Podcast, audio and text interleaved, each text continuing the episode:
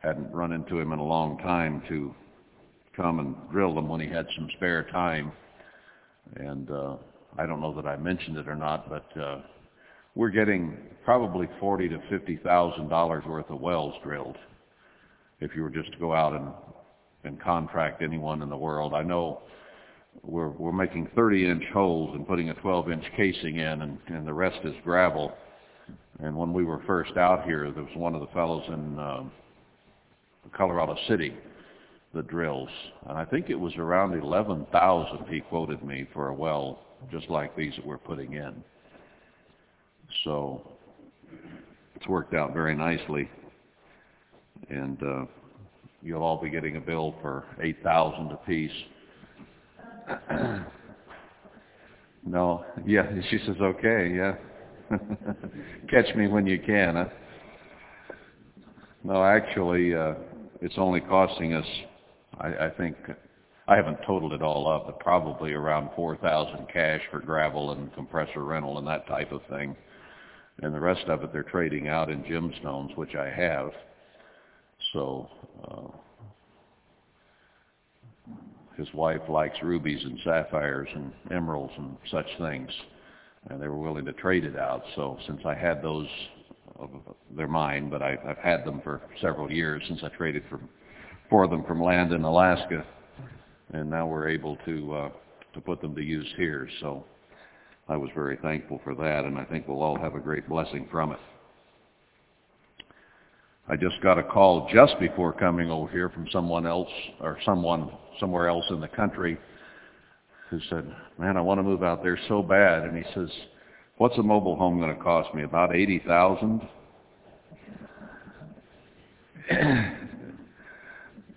and he he's willing to do it, even if he had to pay that kind of money for a mobile home. That that's how bad he was. Yeah, might as well get a big long motor home. Well, a used one for eighty thousand. But uh, he's anxious to get out here and was sort of exploring the idea. I said, well, I know we're buying new 16 wides for the 30 in the 30 to 40 thousand range, and uh, and some people have only paid two or three thousand for their home. Be prepared to bring a hammer with you. But in time, it works out. But we've bought some pretty nice ones for nine to eleven or twelve or fifteen thousand that are almost new. So uh, he was elated to hear that. I, I hear there are quite a few that usually are here for the feast who are planning on being here for Passover and uh, spending the whole time with us. So I'm looking forward to that.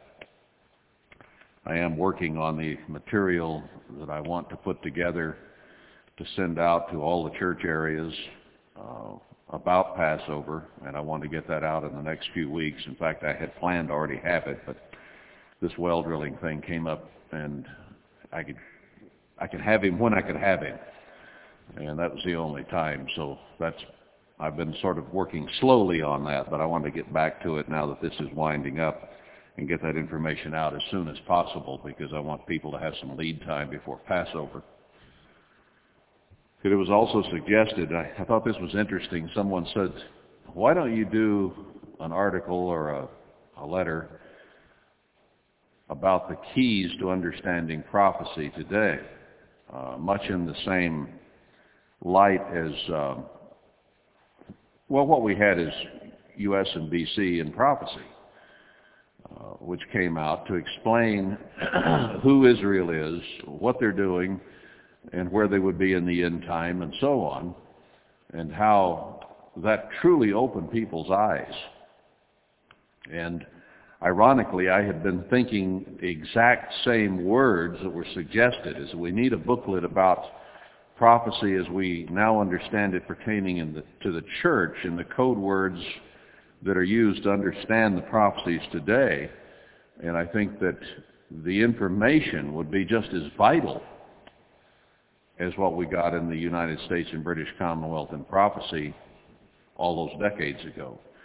That was an introduction to who physical Israel is. Now we need the code words to show where spiritual Israel is and how to, how to understand the Bible prophecies in that light. And I think the opening of this understanding is as important and as relevant as the U.S. and BC was to us when we first came into the church 30, 40, 50 years ago. So I, uh, that had been on my mind in just those words, and somebody came to me and spoke exactly what I was thinking. I thought this has to be uh, something God must want for for two of us to come up with the exact same thought and in the same week. So uh, I, I I think that that would be a good thing to do, uh, put it perhaps in article form. Well, that's about it as far as news and thoughts along those lines are concerned. I want to go to a part of the Bible tonight that we might not go to too often. Maybe we do in personal study, but it it's an interesting perspective, I think, to understand the book of Deuteronomy. This is the fifth and the last book that Moses wrote. And what it does is it summarizes the law, which was laid out uh, here and there in Genesis, Exodus, Leviticus, and Numbers. And it is a summary and what it is for is to prepare, or was, to, was at that time, to prepare Israel to go into the land. And the, the parallel is very interesting between then and now in that our focus should be preparing to go into the land or into the kingdom of God. And whatever land he might have for us here on this earth in the meantime. Uh, I was reading it from that perspective recently, and, and it's very interesting that many of the things we'll see in Deuteronomy, we're seeing in the prophecies, and we're seeing in the New Testament, uh, to prepare us as a bride for Christ to go into the kingdom. And God is the same yesterday, today, and forever. He never changes. So the things we'll see in the book of Deuteronomy are a summary of the words of God to that point and to prepare them for what lay ahead of them. Or you might term it preparing for our inheritance. And let's then go to the book of Deuteronomy.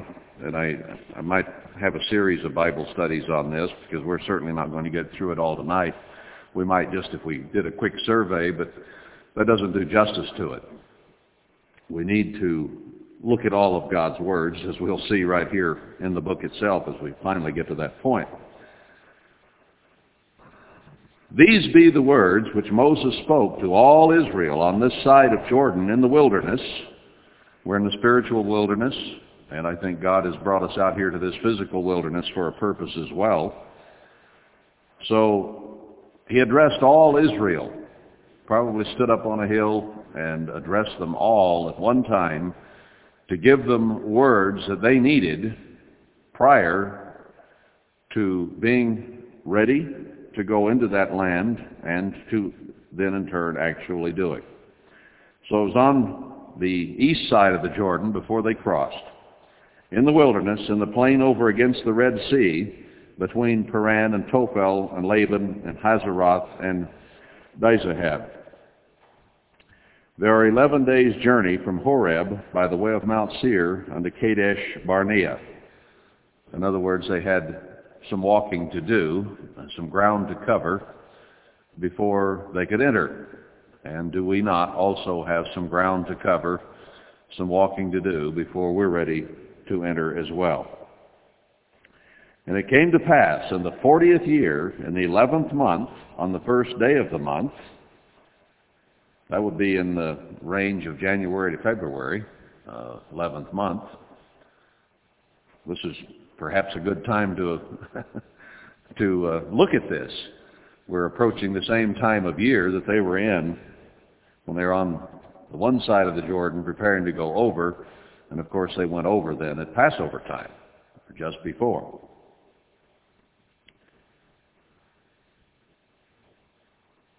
So, in the fortieth year, the eleventh month, on the first day of the month, Moses spoke to the children of Israel according to all that the Lord had... What month is this now?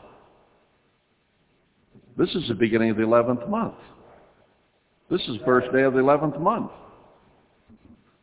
I hadn't thought of that. May, maybe this is timely. I prayed and asked God, what should I go through in Bible study? I need, I, I, you know, I, I, I held this up. I said, Father, that's a big book. What do we need to look at? And for some reason, I immediately began to think of Deuteronomy. In my mind earlier in the day, I thought, well, maybe we should go into the New Testament. We've been in the Old Testament so much. And I was sitting thinking, well, where in the New Testament would be a good place to go? And then I prayed about it, and, Deuteronomy came to mind. It's kind of the New Testament of the Old Testament anyway. Uh, the New Testament is there to prepare us with a new covenant, to show us how to get into the kingdom of God. And this is really the same story, but it's about them going into the land of Canaan or into the promised land. Well, I'll be jiggered. I thought, I was thinking, is this the 11th or the 10th or the 11th month? But it's got to be the 11th. All right, in the 11th month, on the first day of the month, this is the anniversary of that today, that Moses spoke to the children of Israel according to all that the Eternal had given him in commandment to them. So what he's going to do is summarize then all the things that God had told him, and he's going to review it before them as they listened. We're getting rain in Seattle season.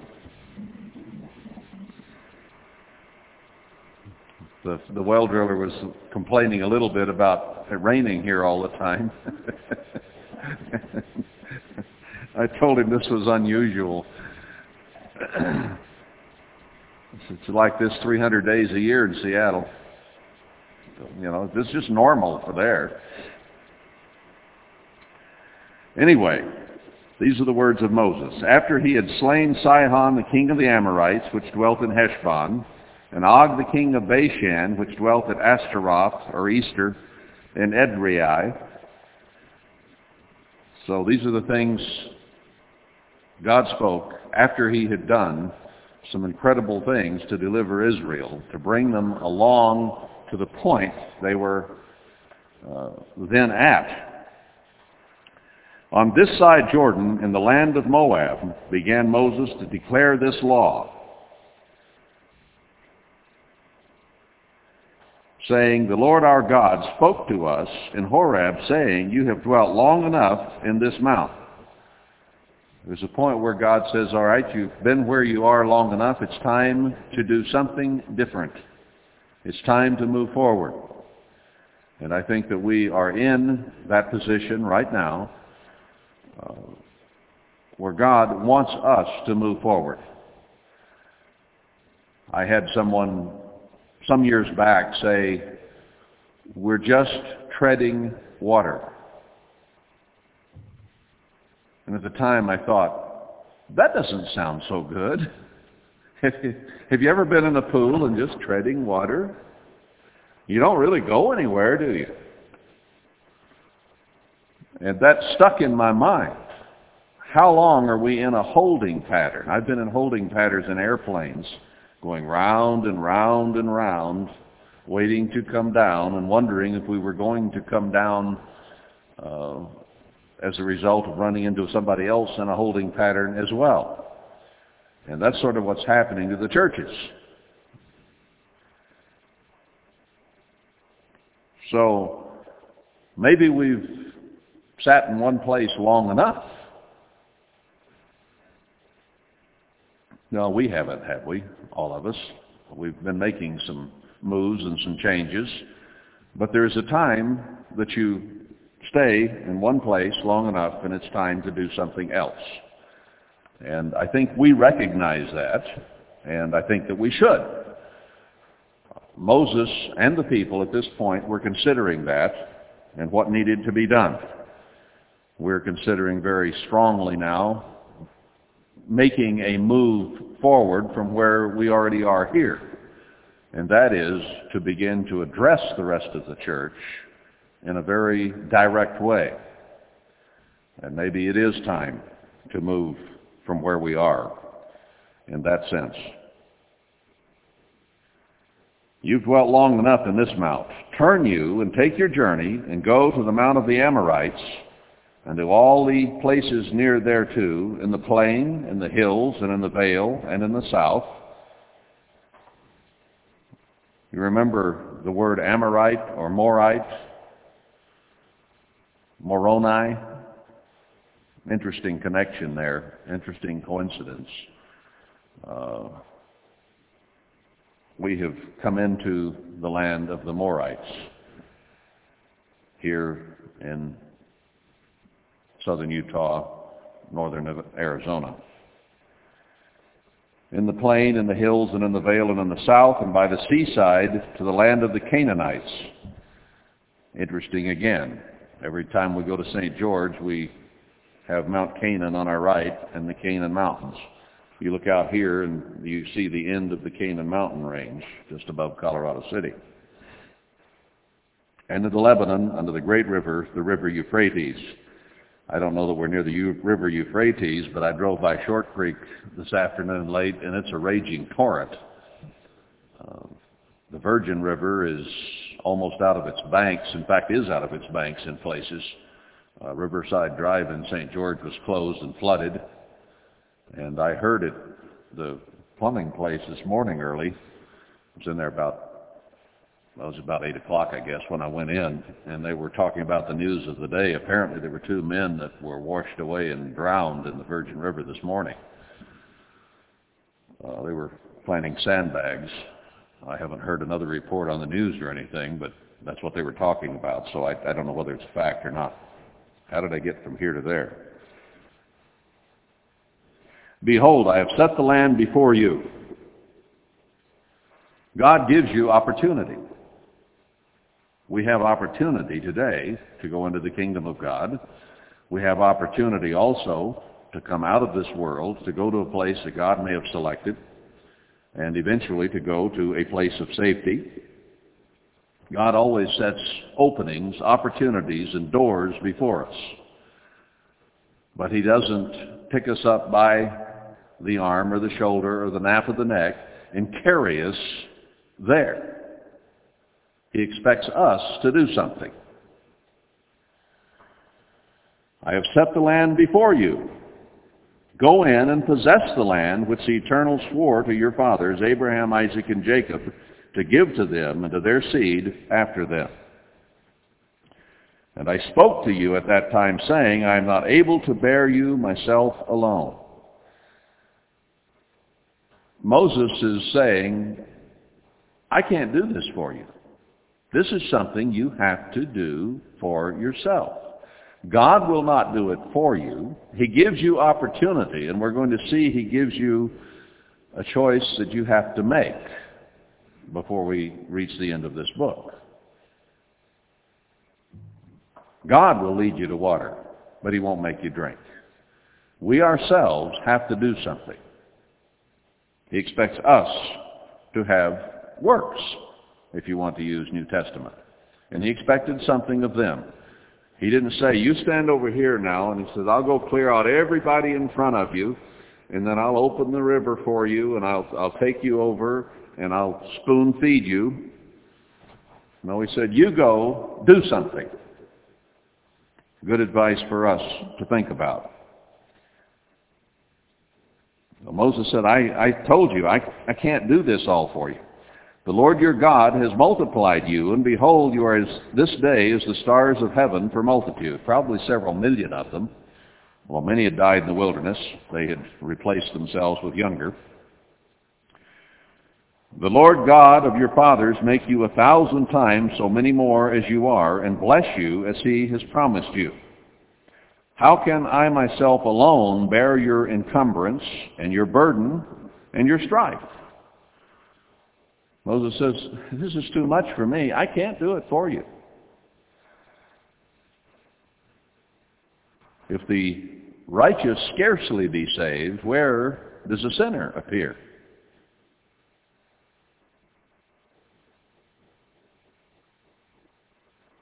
what was it? Uh, he said, if Job, Moses, and Daniel, I think that's in, is that Jeremiah or Ezekiel, were to appear before me, they could save only themselves.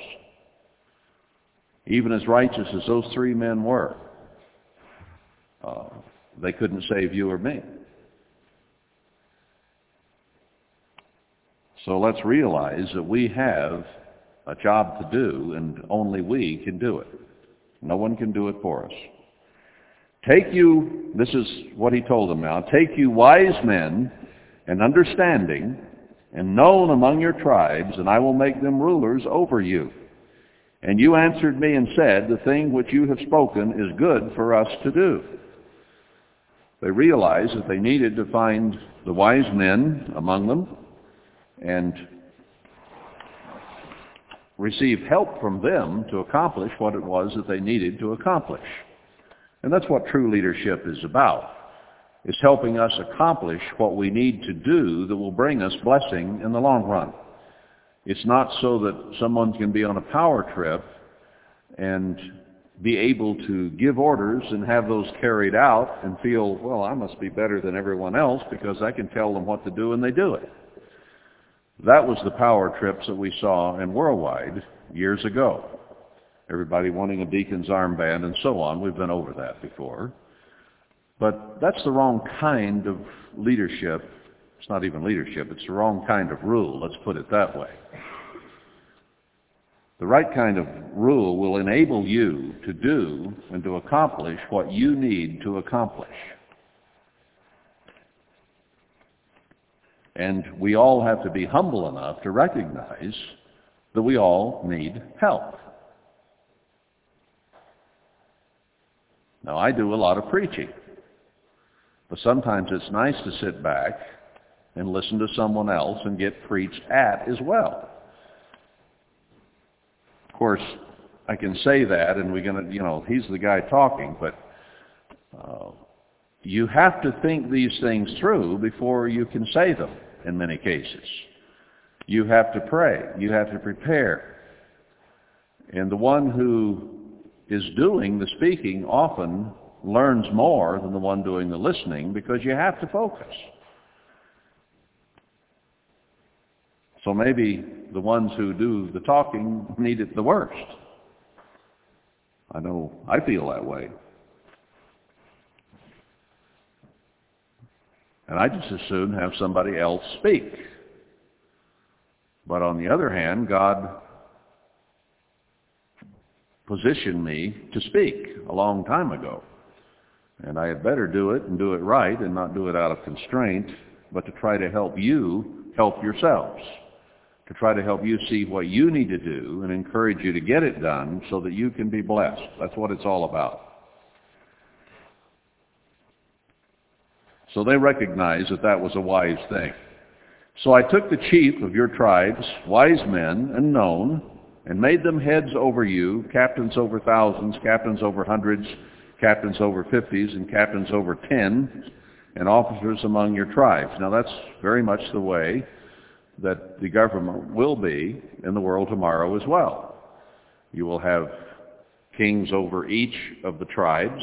David is king over all the tribes and so on and so forth. But there will be order, there will be direction, there will be uh, authority so that there will not be confusion and corruption. It will be righteous authority for a change. But God is the same yesterday, today, and forever. And what he did in the Old Testament, he, does, he has done in the New Testament, and he will do in the kingdom of God. And I charged your judges at that time, saying, Hear the causes between your brethren, and judge righteously between every man and his brother, and the stranger that is with him. Uh, you shall not respect persons in judgment, but you shall hear the small as well as the great. You shall not be afraid of the face of man, for the judgment is God's. And the cause that is too hard for you, bring it to me, and I will hear it. So Moses did as Jethro had suggested, and he had God's backing on it, uh, to have the smaller matters heard by others and then have the major things brought to him. And the bigger anything becomes, the more of that is necessary in order to uh, be sure that everything is taken care of in proper order. But we need to be careful not to have nepotism uh, or favorites, but be fair-handed with everyone so that we all live by the same rules, this word, and all partake of the word of God. And I commanded you at that time all the things which you should do. He didn't, he, that's a pretty good summary statement there. He, he didn't go into all the details again. We could go back and read it, but he'll, he'll give some of that to us. And when we departed from Horeb, we went through all that great and terrible wilderness, which you saw by the way of the mountain of the Amorites, as the Lord our God commanded us, and we came to Kadesh Barnea. It's down in the south, uh, desert land. Um, we're going through a great and terrible spiritual wilderness today. We have the electronic media and everything there is to distract us from what we need to be doing. But it's a great and terrible wilderness, and it's hard to get through to reach the promised land.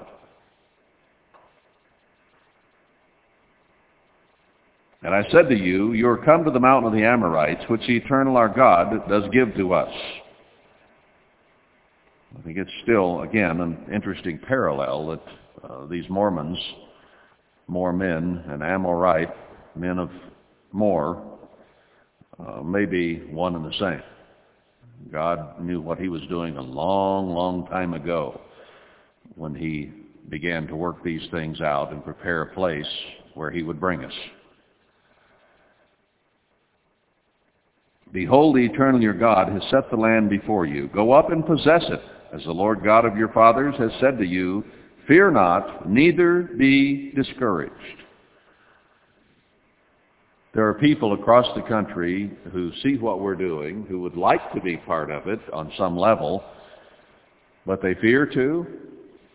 They're afraid to give up whatever it is they have, wherever they've been, their relatives and so on and they become discouraged and think, well, I can't do that. I, I don't know how to do that. But God says, get up, go do it. Now, I speak on two levels here. I'm speaking of the, on the level of us coming out of this world and going, as God has said, into the open spaces, get away from the midst of Babylon. And I'm also speaking in terms of preparing for the ultimate promised land, the kingdom of God. Fear not, take hold and possess it. Now what did Jacob do when he was in a wrestling match with Jesus Christ? He grabbed on and held on and would not turn loose until he accomplished what he desired. And that's what God expects of us. He doesn't expect us to be spectators and sit back and just let the kingdom of God come to us. He expects us to take hold.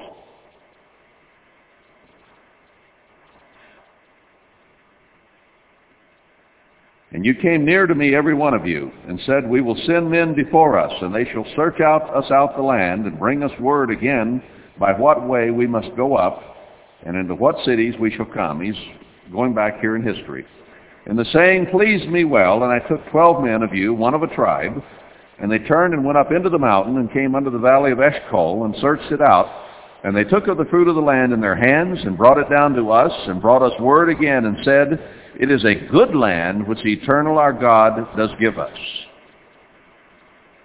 They saw them bringing out these huge grapes that would bend a pole.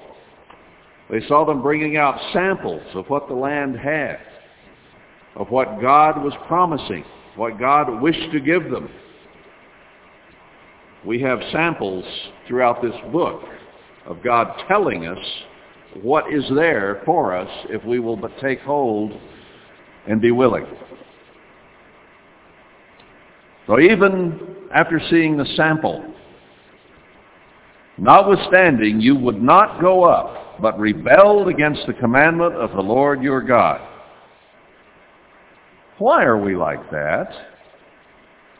Why is it God will give us such incredible promises and give us an earnest of those promises in His Holy Spirit and give us what He's given us here and even a place like Zion to meet for the feast.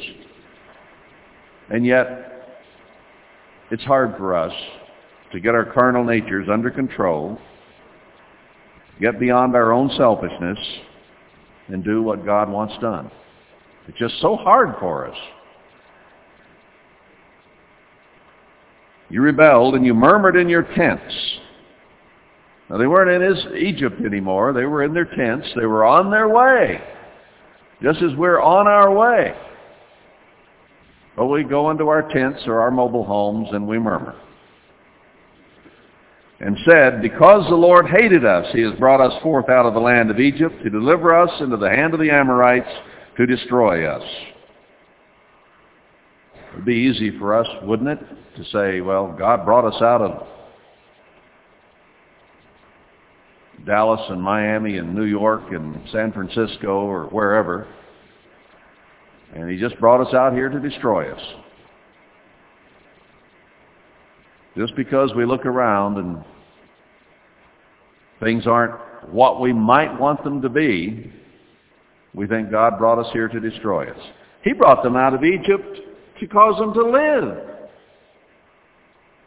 And he brought us out here to live. Let's not lose sight of that.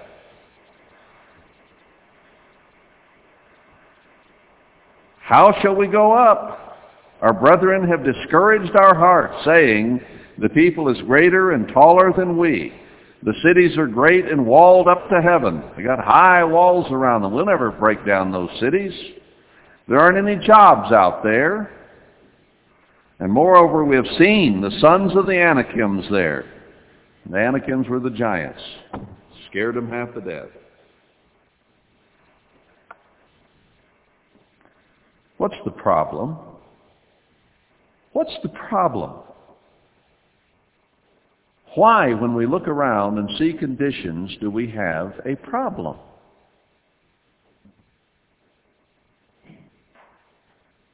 Because we don't believe God. Well, let me don't let that cat out of the bag quite. God, Moses will say it. Then said I to you, dread not, neither be afraid of them. Don't be afraid of the conditions. The Lord your God, which goes before you, he shall fight for you according to all that he did for you in Egypt before your eyes. Reminds them of the Red Sea and everything that happened. And in the wilderness, where you have seen how that the Lord your God bore you as a man does bear his son, in all the way that you went until you came to this place. Yet in this thing you did not believe the Lord your God. That is our problem. Will I find faith when I come back to this earth, Christ said. Will I find anyone who believes me? I've told you you can have eternal life. I've told you the mystery of the ages. We read it in Isaiah just this week, why, how God made the whole earth, and he didn't make it in vain. He put men on it, and he didn't put us here in vain. He is going to have a kingdom full of former people. Human beings will inhabit his kingdom. And he will not be a failure. He will do to us whatever is necessary to do to us to get us there. And it may be very, very painful. He did to Israel what was necessary to get them across that wilderness, and it was very painful. They could have gone the way of the Philistines right up the coast and been there in just a matter of a few weeks. But he led them and wandered all through the desert because they did not believe God. Now, do you want to take the shortcut or not?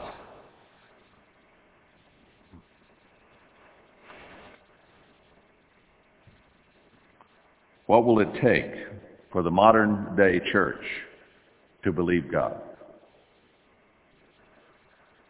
You see, there's nothing new under the sun.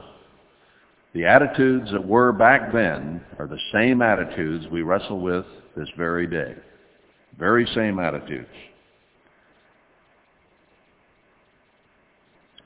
In this saying you did not believe the Lord your God, who went in the way before you to search you out a place to pitch your tents in, in fire by night to show you by what way you should go, and in the cloud by day. Now, what could be simpler than that?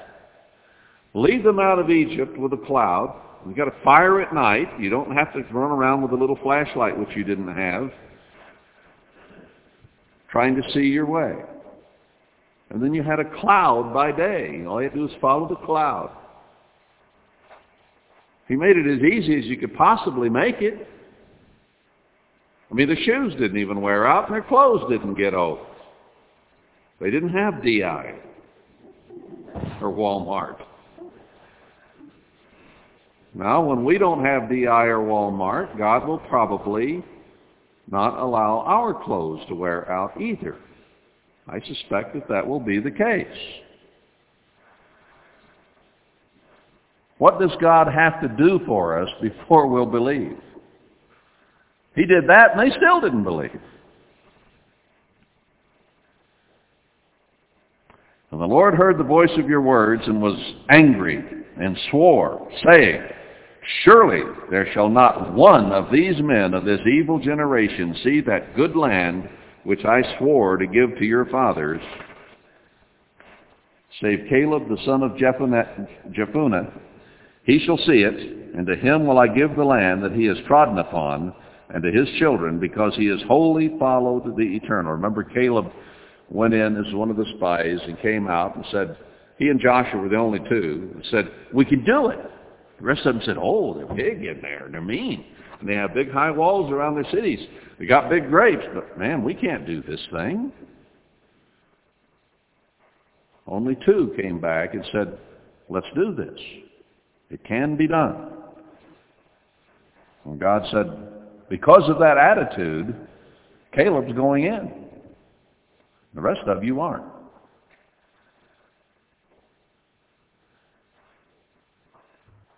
Also the Eternal was angry with me for your sake, saying, You also shall not go in there. He lost his temper because of their attitudes, and as a result of that, he couldn't go in. But Joshua the son of Nun, which stands before you, he shall go in there. Encourage him, for he shall cause Israel to inherit it. Moreover, you little, your little ones, which you said should be a prey, and your children, which in that day had no knowledge between good and evil, they shall go in there, and to them will I give it, and they shall possess it. Notice an attitude here. He said, moreover, your little ones, which you said would become prey to the animals of the desert, or to enemies, or whatever. They had murmured in their tents, saying, God brought us out here to die, and all our children are going to die. Our children won't live. Our children are all going to die. God brought them out here to die. Is that why God brought their children out? But that's what they had thought. But as for you, turn you and take your journey into the wilderness by the way of the Red Sea. Then you answered and said to me, We have sinned against the Eternal. We will go up and fight according to all that the Eternal our God commanded us. And when you had girded on every man his weapon of war, you were ready to go up to the hill. So sometimes they changed their attitude and did what they ought to do. And there's encouragement there that we can, brethren, change our attitudes. Do you know that you're not stuck with it just because you've got it? You're stuck with it only if you continue in it. One of the big problems we have, once we have a certain attitude, and it has become ours, and other people know we have that attitude,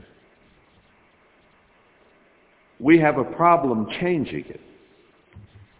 Now, if you have an attitude that you've never expressed to anyone else and no one has ever seen, you might be willing to change that attitude on your own without anyone else knowing. But once your attitude is known, you face additional problems, and the, the, the basis of those problems is your ego, your vanity.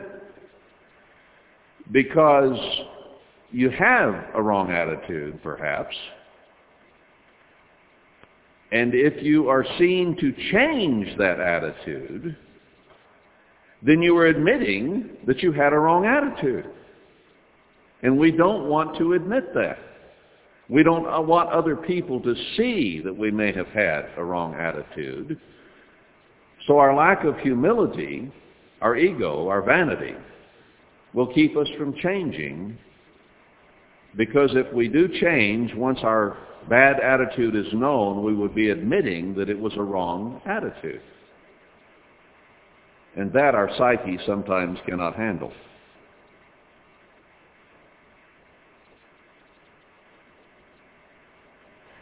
Better to keep your bad attitudes to yourself, between you and God, and change them, or maybe it's better to sometimes, well, sometimes we share them whether we do it on purpose or not. They just come out.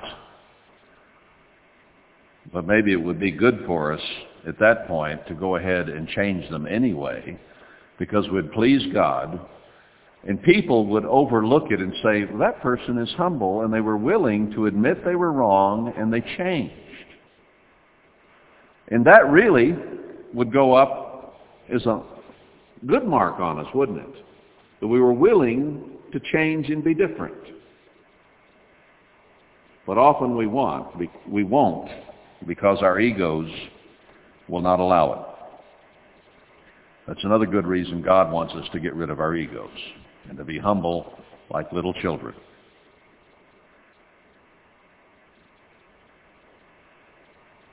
Sometimes Israel was willing to change.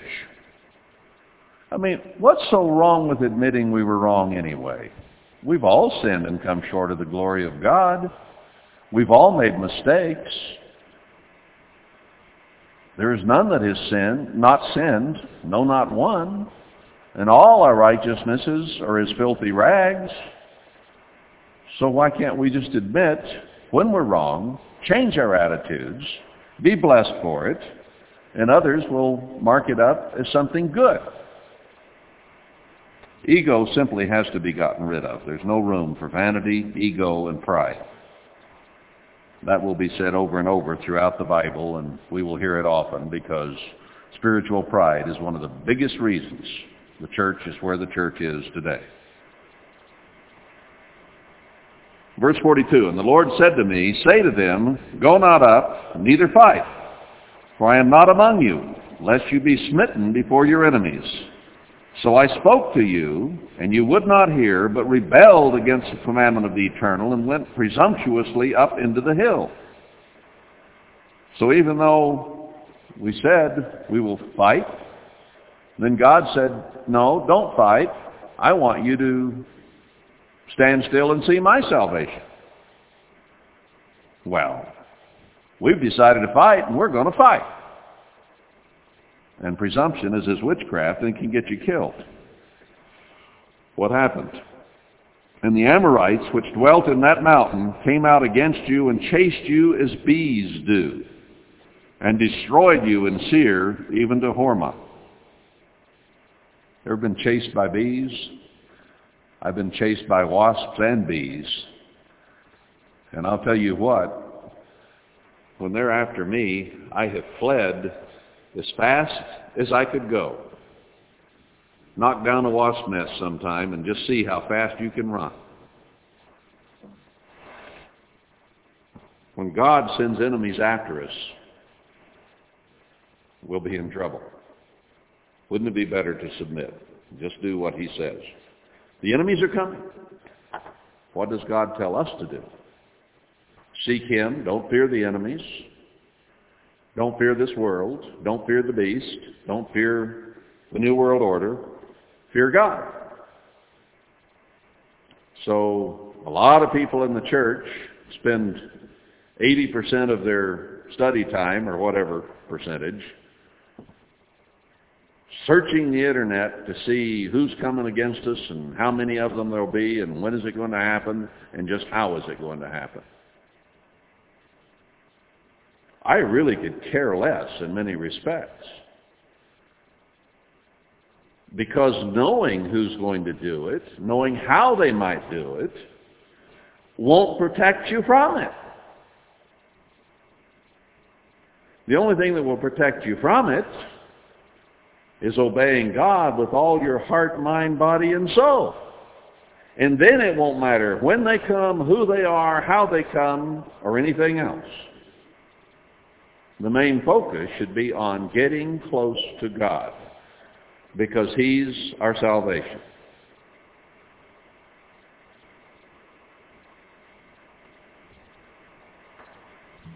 So they chased you like bees and destroyed you, and you returned and wept before the eternal. But the Lord would not hearken to your voice, nor give ear to you. Sometimes it doesn't do any good to go to God if we have done contrary to his will and his way.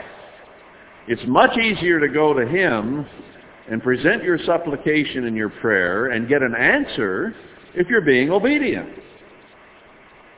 Isn't it easy for children, or easier for them, to go to their parents and receive the desires of their heart if they're being obedient and respectful and loving? Or is it easier to go when you will not obey, talk back, sass your parents, rebel, and then ask for something. Good luck.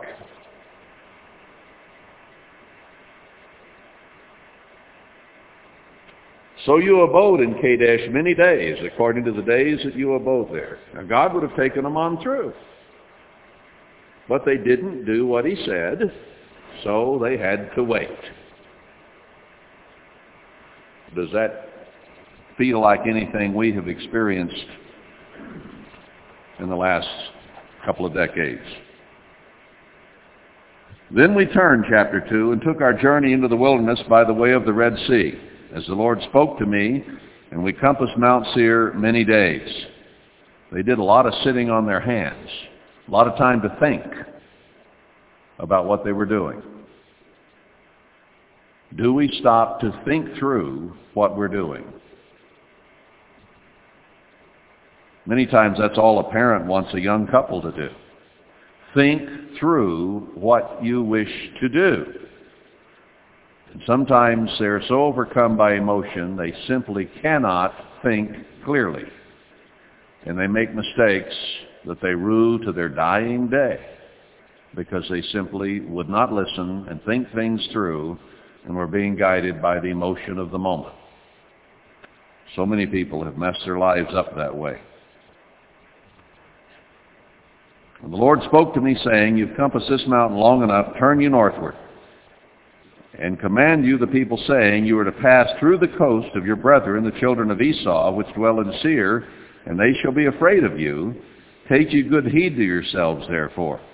Meddle not with them, for I will not give you of their land, no, not so much as a foot breadth, because I have given Mount Seir to Esau for possession. Don't lust after or covet what those people have because you're not going to get it, God says. That's not what you're supposed to have. There's a lot that has been given to the Edomite today, the financial system of the United States and the world, and it is not something that brings blessing. It is something that is becoming very rapidly a curse on our people. It'll have to be changed. You shall buy meat of them for money that you may eat, and you shall also buy water of them for money that you may drink. For the eternal your God has blessed you in all the works of your hand. He knows you're walking through this great wilderness. These 40 years, the eternal your God has been with you. You have lacked nothing. Well, God had taken care of them. He did say they could buy things from the Edomites uh, for money but don't expect to take over everything they have. That isn't what God had in mind for them.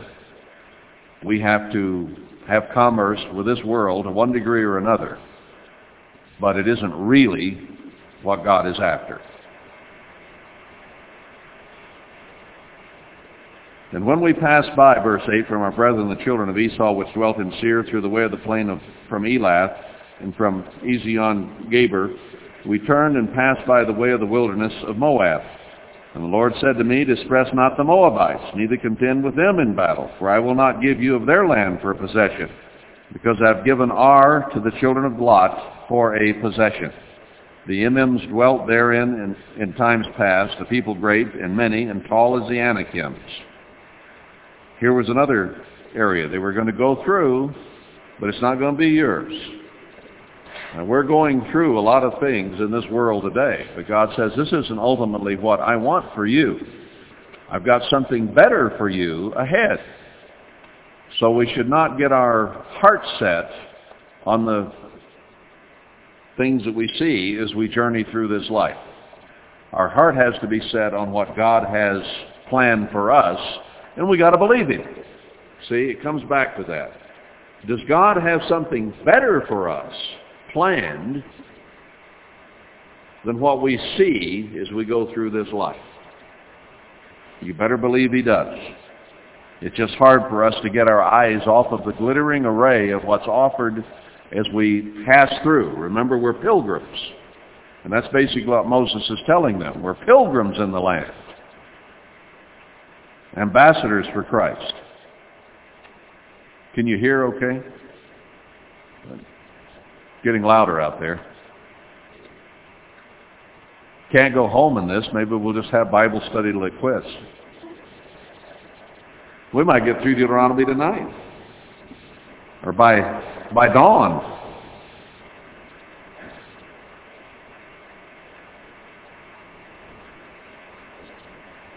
Uh, let's see. Then verse 12. The Horims also dwelt in Seir before time, for the children of Esau succeeded them when they destroyed them from before them and dwelt in their stead as Israel did to the land of his possession which the Eternal gave to them.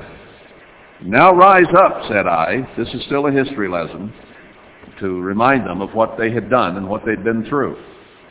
And we need to be reminded once in a while of what we've been through in worldwide and how hard it's been and learn some lessons so that we don't repeat the same mistakes over and over again. Why would we need to want to go through what we went through again? You know what? We could. If we don't learn the lessons that God intended us to learn by scattering us as a church, if we don't get the lessons now, what's he going to do next? He's going to put us through the Great Tribulation. And we'll have these same lessons to learn, but it's just going to get much tougher. So far, we've been through some mental and emotional and nervous anxiety and difficulty, haven't we? But we've not been through physical deprivation. We've not been physically beat. We've not been physically put to the sword. We have not starved physically. If we don't get the spiritual lessons, if we continue to repeat the attitudes we had in worldwide, if we don't get over them, if we don't change them, then we're going to go through it again, but this next time it's going to get tougher and tougher.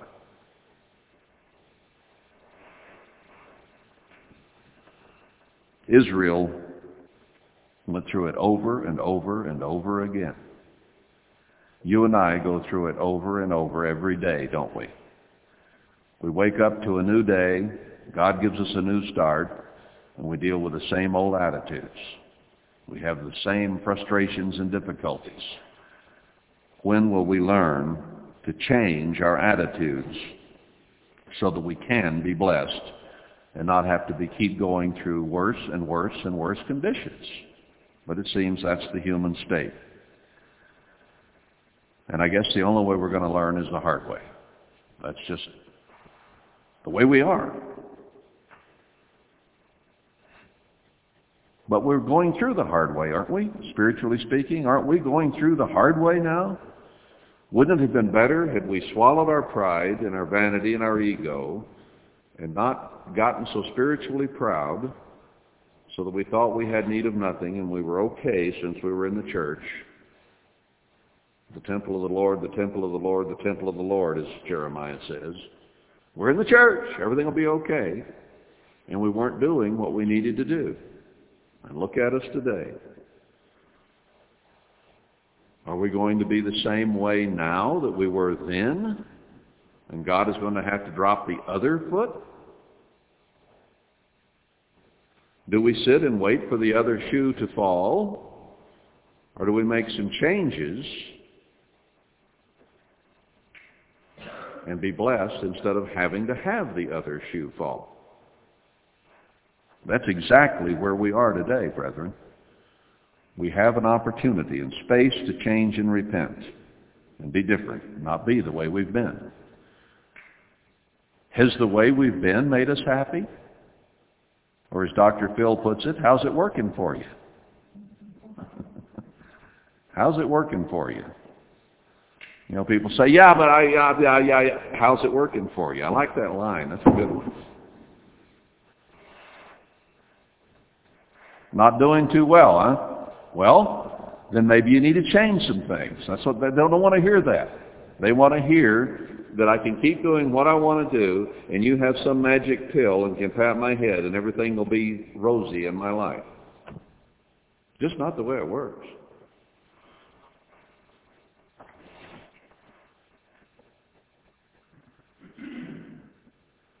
So he continues their little history lesson.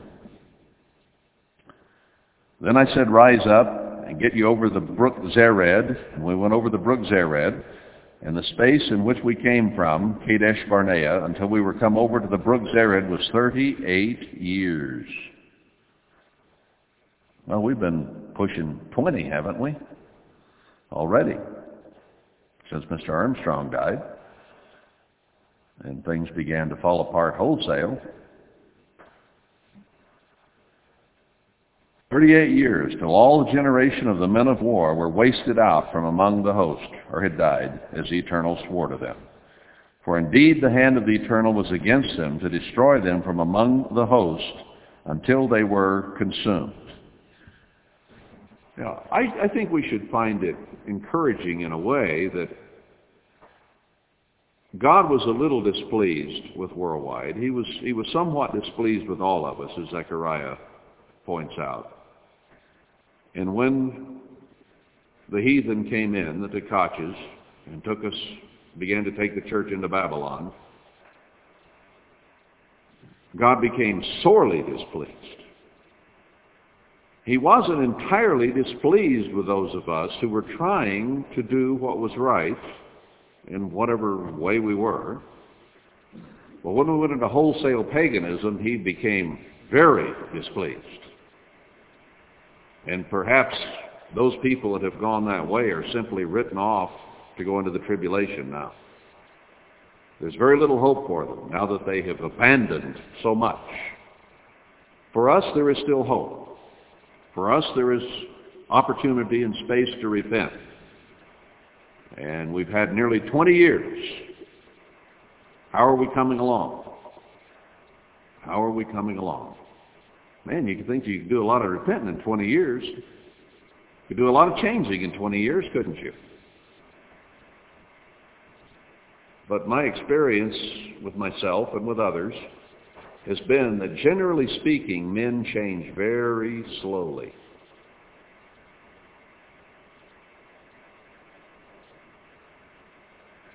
It reminds me of program sometimes Marla and I watch on Saturday night called The Red Green Show. It's on PBS at 10.30. It's a, it's a funny little thing. It's essentially clean, but just slapstick and cute. It's from it's out of Canada, and they call the place Possum Lodge. But they have the they have the men's prayer at the end of every program, and they all have to say in unison, the man's prayer. Or, or is it a prayer? I guess they call it a prayer. I'm a man, but I can change if I have to, I guess.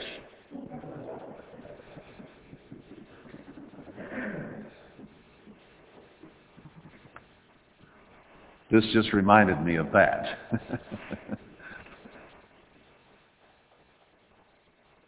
do change slowly, don't we? Well, you know, if you change slow, if God has, God wants you to be here, and you're here, and you're changing ever so slowly. He's only given you so many years down here on this earth, and then we're at the end time, and even that may get cut short.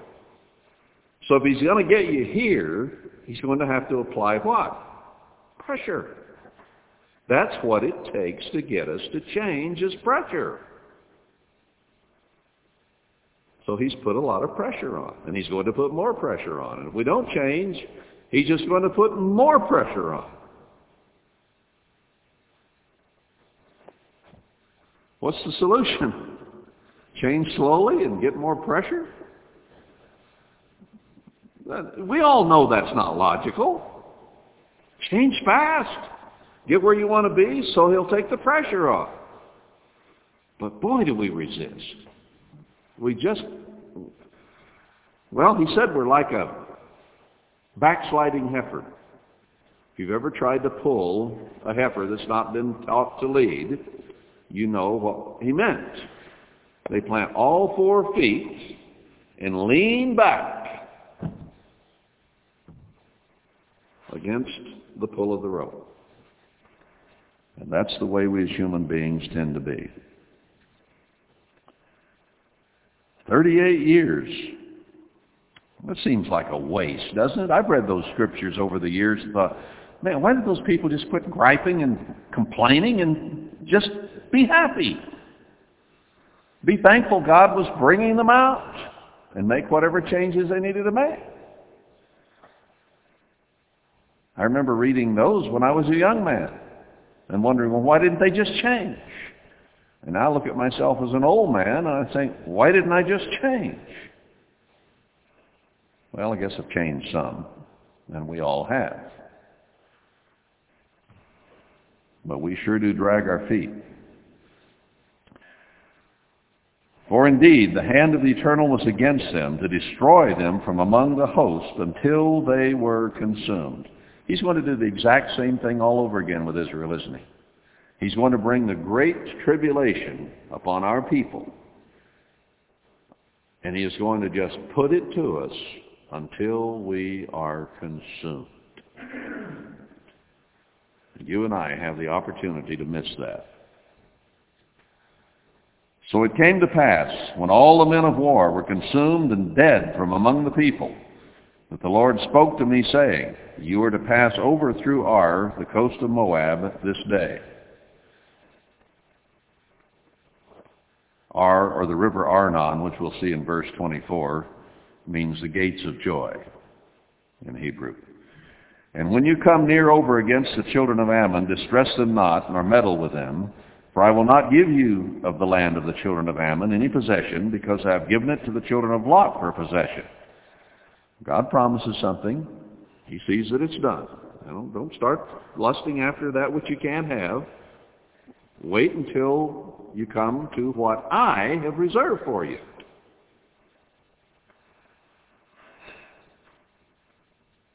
So I've given that to Lot, verse 20. That also was accounted a land of giants. Giants dwelt there in an old time, and the Ammonites called them Zamzummims. I should have looked that up to see what that means. A people great and many and tall as the Anakims, but the Eternal destroyed them before them, and they succeeded them and dwelt in their stead as he did to the children of Esau which dwelt in Seir when he destroyed the Horims from before them, and they succeeded them and dwelt in their stead even to this day. And the Avims, which dwelt in Hatzarim, or Hatzirim, even unto Asa, the Caphtorims, which came forth out of Caphtor, destroyed them and dwelt in their stead. God saying, or Moses is saying, all these people had their place and they got replaced. Now you're going to replace somebody, so get with it. Verse 24, Rise you up, take your journey, and pass over the river Arnon, or the gates of joy. Behold, I have given into your hand Sihon the Amorite, king of Heshbon, and his land. Begin to possess it, and contend with him in battle. Says, fight for the right things. Fight for what I want you to fight for. Don't fight against me, and don't fight where you want to fight. Fight for what I have given you to fight for. Are we fighting for the things of this world? Or are we seeking treasure in heaven and fighting for what God wants us to fight for? There's New Testament teaching for you. And here it is, planted back in the Old Testament. Seek ye first the kingdom of God. That's what he's reserved for us. That's what's important for us to be seeking. But we let so many other things come into mind that we would rather have at the moment. Now overall, we know we'd rather be there, but right now, I want to do this. Did you ever hear that song, Prop Me Up Before the Jukebox Before I Die? I want to go to heaven, but I don't want to go tonight. Or prop me up when I die. Didn't want to leave the bar, didn't want to leave the jukebox, didn't want to leave the drinking, didn't want to leave whatever it is that he enjoyed in the bar. Yeah, I wanted to go to heaven someday, but I don't want to go tonight.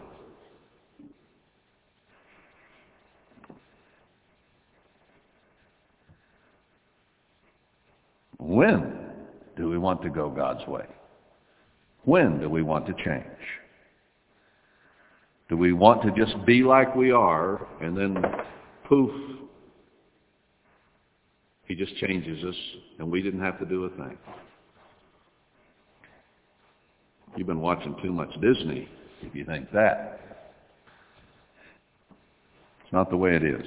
God says to him that overcomes will I grant to be a part of my kingdom.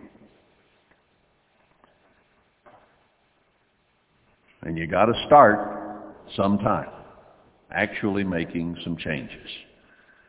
If you don't do it, it'll never happen. You ever notice that? If you're actually going to make something, you have to get out hammers and saws and, and actually do it. It doesn't do any good to dream about it. It doesn't do any good to fantasize about it. You actually have to do something. Anytime anyone has accomplished anything, they had to actually do something. They're dreamers. They're fantasizers. But you have to prepare. You have to have a plan. And you have to execute it. If you don't exercise, execute it, it never gets done. Same's true of becoming a God. If you don't have a plan and do something about it, you'll never get you'll never be there. It's not going to just happen. That's one of Satan's greatest deceptions in Protestantism is you don't have to do anything but accept the Lord and you're saved. You can live any way you want to live basically because you're saved. That's the underlying theme of those religions. It's not what the book says. Begin to possess it. Contend in battle. What is our fight? Against principalities and powers, against demons and wickedness in high places, against temptation of the flesh. God tempts no man. It's our own flesh that tempts us. Contend in battle. This day will I begin to put the dread of you and the fear of you upon the nations that are under the whole heaven, who shall hear report of you and shall tremble and be in anguish because of you. Now isn't that what we're reading in the prophecies? That if we will obey God, and he begins to use us as his witnesses against the world that he is God, they are going to begin to actually fear us because they see a people who are different than they are who have God's ear and God's eye upon them. Us. And when they see God working through us, they'll fear. But if they don't see us any different than they are, what do they have to be afraid of?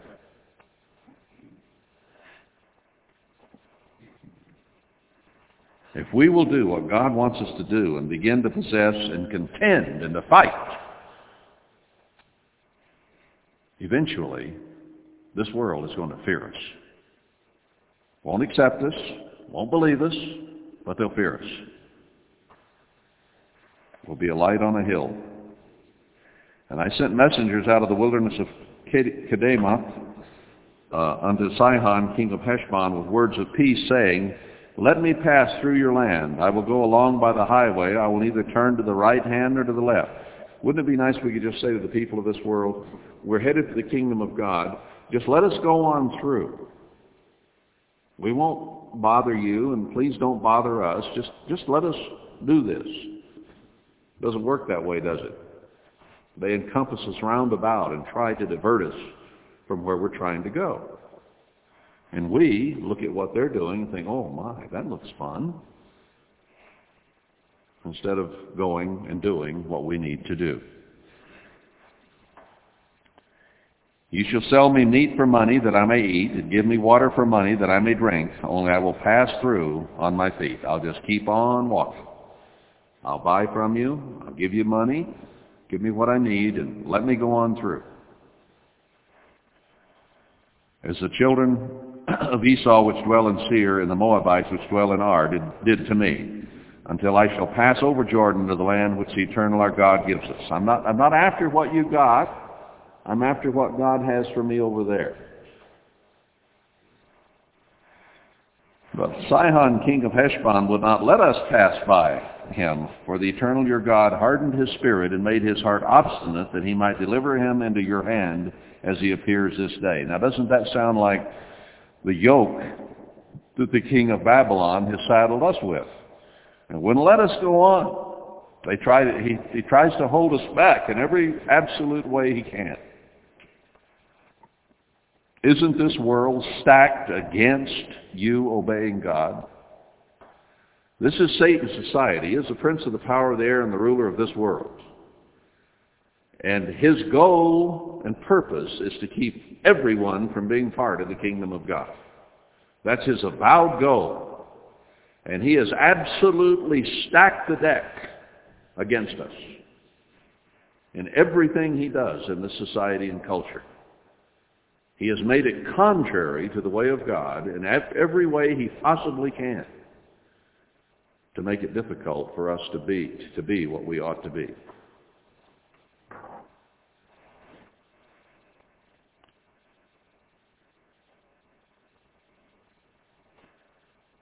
And God does not break that yoke from off our neck. He tells us to what? Isaiah 52. Break the yoke. Quit being walked on. Sit up. Don't take it anymore. That's what he tells us to do. Didn't God harden Pharaoh's heart until it was time for him to deliver them with miracles?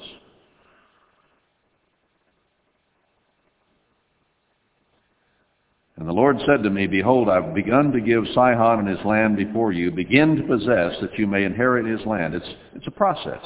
Begin to possess. We come to have God's character and live like him step by step, day by day, beginning to possess. And it takes time. It's not easy.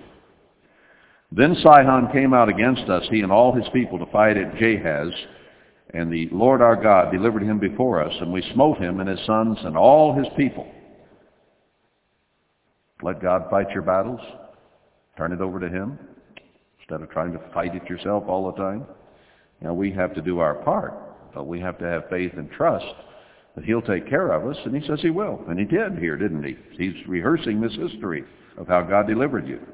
And the Lord our God delivered him before us, and we smote him and his sons and his people, and we took all his cities at that time and utterly destroyed the men and the women and the little ones of every city. We left none to remain. Only the cattle we took for a prey unto ourselves and the spoil of the cities which we took. From Aroer, which is by the brink of the river of Arnon, and from the city that is by the river, even to Gilead. There was not one city too strong for us. The Lord our God delivered all to us. God can overcome anything if we will but yield to him. But that's where we have the problem, and that's where their problem was. Stubborn and stiff-necked and unyielding to the words of God, whatever the subject might be. Only to the land of the children of Ammon you came not, nor unto any place of the river Jabbok, nor unto the cities in the mountains, nor unto whatsoever the Lord our God forbade us. Only when we were going to the cities and the country and the people that God wanted us to have did God deliver us. But if we went contrary in some other direction than what God wanted, then he didn't. And that's what he has told us he will do. I'll be with you if you'll do what I want you to do. But if you don't, watch out. The other shoe's coming down. Well, this is dry old Deuteronomy, but boy, to me it so very much fits our situation today and what we're going through.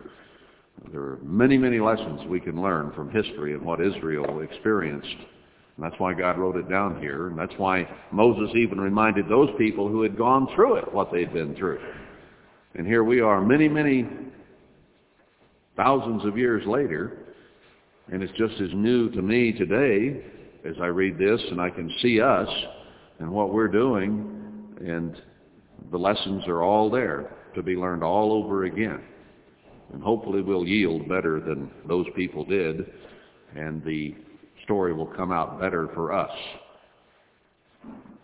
So that's, I think, plenty for tonight. Let's stop there. And we can pick this story up perhaps next time.